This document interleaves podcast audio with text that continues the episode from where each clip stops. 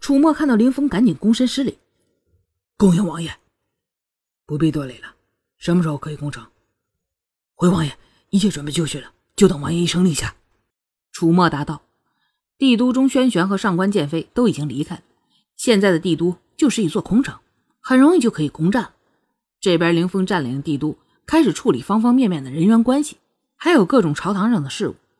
双月这段时间特别忙，为了酒店能够开好。”双月都是亲力亲为的，从装修到材料到工人，都是双月亲自挑选的。在装修的过程中，双月也是亲自监工的，让每一个细节都能做到最好。嗯，哥哥，饭好了，先吃饭吧。水星有些别扭的叫着双月。人在外地，他们现在可都是男装，星儿比较大了，能做做饭。水星学的打打下手，帮着一起。姐，哥哥。你为什么不让金星哥哥他们帮你啊？你也不用那么累了。水星一直都很关心双月的，他们还有他们的事要办，也是在帮我呀。你也多吃点儿。双月很喜欢这个小妹妹，还好现在有他们几个在身边，所以才不那么孤单。在酒楼装修好的时候，金星他们的任务已经完成了。他们这段时把这些地方逛了个遍，并且绘制地图。现在哪个地方有哪条街呀？哪个地方卖什么东西？哪个地方价格低，双月都了如指掌。这样以后买东西做生意那就更方便了。这段时间你们辛苦了，谢谢你们给我帮忙。明天呢，我们就要试营业了，要辛苦你们喽。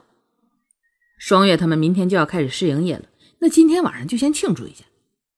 姐姐，你真是的，跟我们还客气。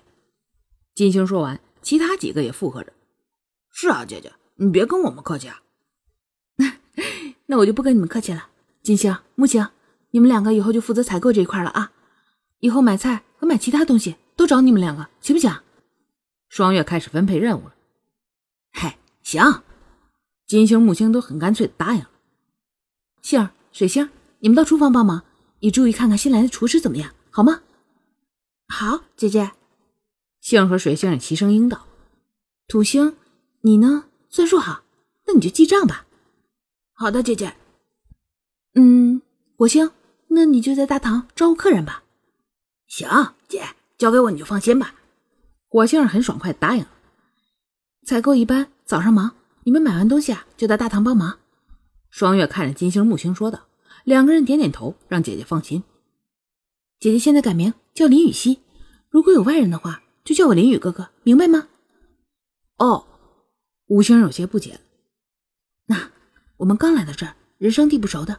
如果让人知道姐姐一个女人带了你们几个小孩子，也许会被坏人盯上呢，要欺负我们。那如果姐姐是男的，就会好很多。你们要注意，不要叫错啊。双月解释道：“好的，姐姐，我们明白了。有外人在，就叫哥哥。”五星认真答应着。试营业期间，生意不算忙，不过也足以让双月他们几个人付出了全部精力。时间一天天的过去了，双月他们的酒店生意也步入正轨。金星很擅长交流。这没多长时间，就和附近的店家混熟了。双月现在很喜欢和金星一起出去采购，这样能让他更了解这里的人、这里的生活。哥，这是这里最大的粮店了，价格也最低，而且信誉好，从不缺斤短两。金星和双月介绍这家店的情况。这是一家很大的粮店，里面比一般的粮店干净整洁很多。双月看着这里干净整洁的一切，心里想着，这店的主人想必一定是一位很讲究的人吧。双月正和金星聊着天，此时店里来了一个气度儒雅的人。此人面带微笑，而且对每一个人都点头示意，让每个人都有一种如沐春风的感觉。当此人对双月点头的时候，双月也点头回应。双月东西本来已经买好了，此时目光却不自觉的被眼前这个男人吸引。双月看着这个人对店的伙计说什么，又整理了一些东西，好像是这家店的老板一样。看着他又对新来的几个老顾客打招呼。对于这个人，双月并没有那种来电的感觉，只是感觉有些好奇，有些欣赏，就想看他做普通的事儿似乎这个人自己以前就认识一样。双月看着他忙完以后，就径直走向自己，脸上带着温和的微笑。哦，你好，请问你是第一次来吗？以前没见过你啊。这人的声音很温柔，也很好听。呃，你是这家店的老板吗？你的店给人感觉很舒服。双月客观的说出自己的感受，也表达自己的赞赏。哦，感谢你对我们的肯定，小店以后还要您多支持啊。对了，你们刚从外地过来吧？要帮忙的尽管吩咐，出门靠朋友嘛。此人很快就将双月认为了朋友。那当然了，我们现在已经安顿的差不多了，以后如果需要您的帮忙，可不能推辞啊。双月不知为何感觉这人很亲切，所以就没有客气。对了，还没问您是做什么的？哦，我弄了个小酒楼。酒楼不错呀，这里的酒楼生意都不错。双月和这个人有说不完的话，仿佛原来就认识一样。两人第一次见面就聊了很久，还相约以后要常来常往。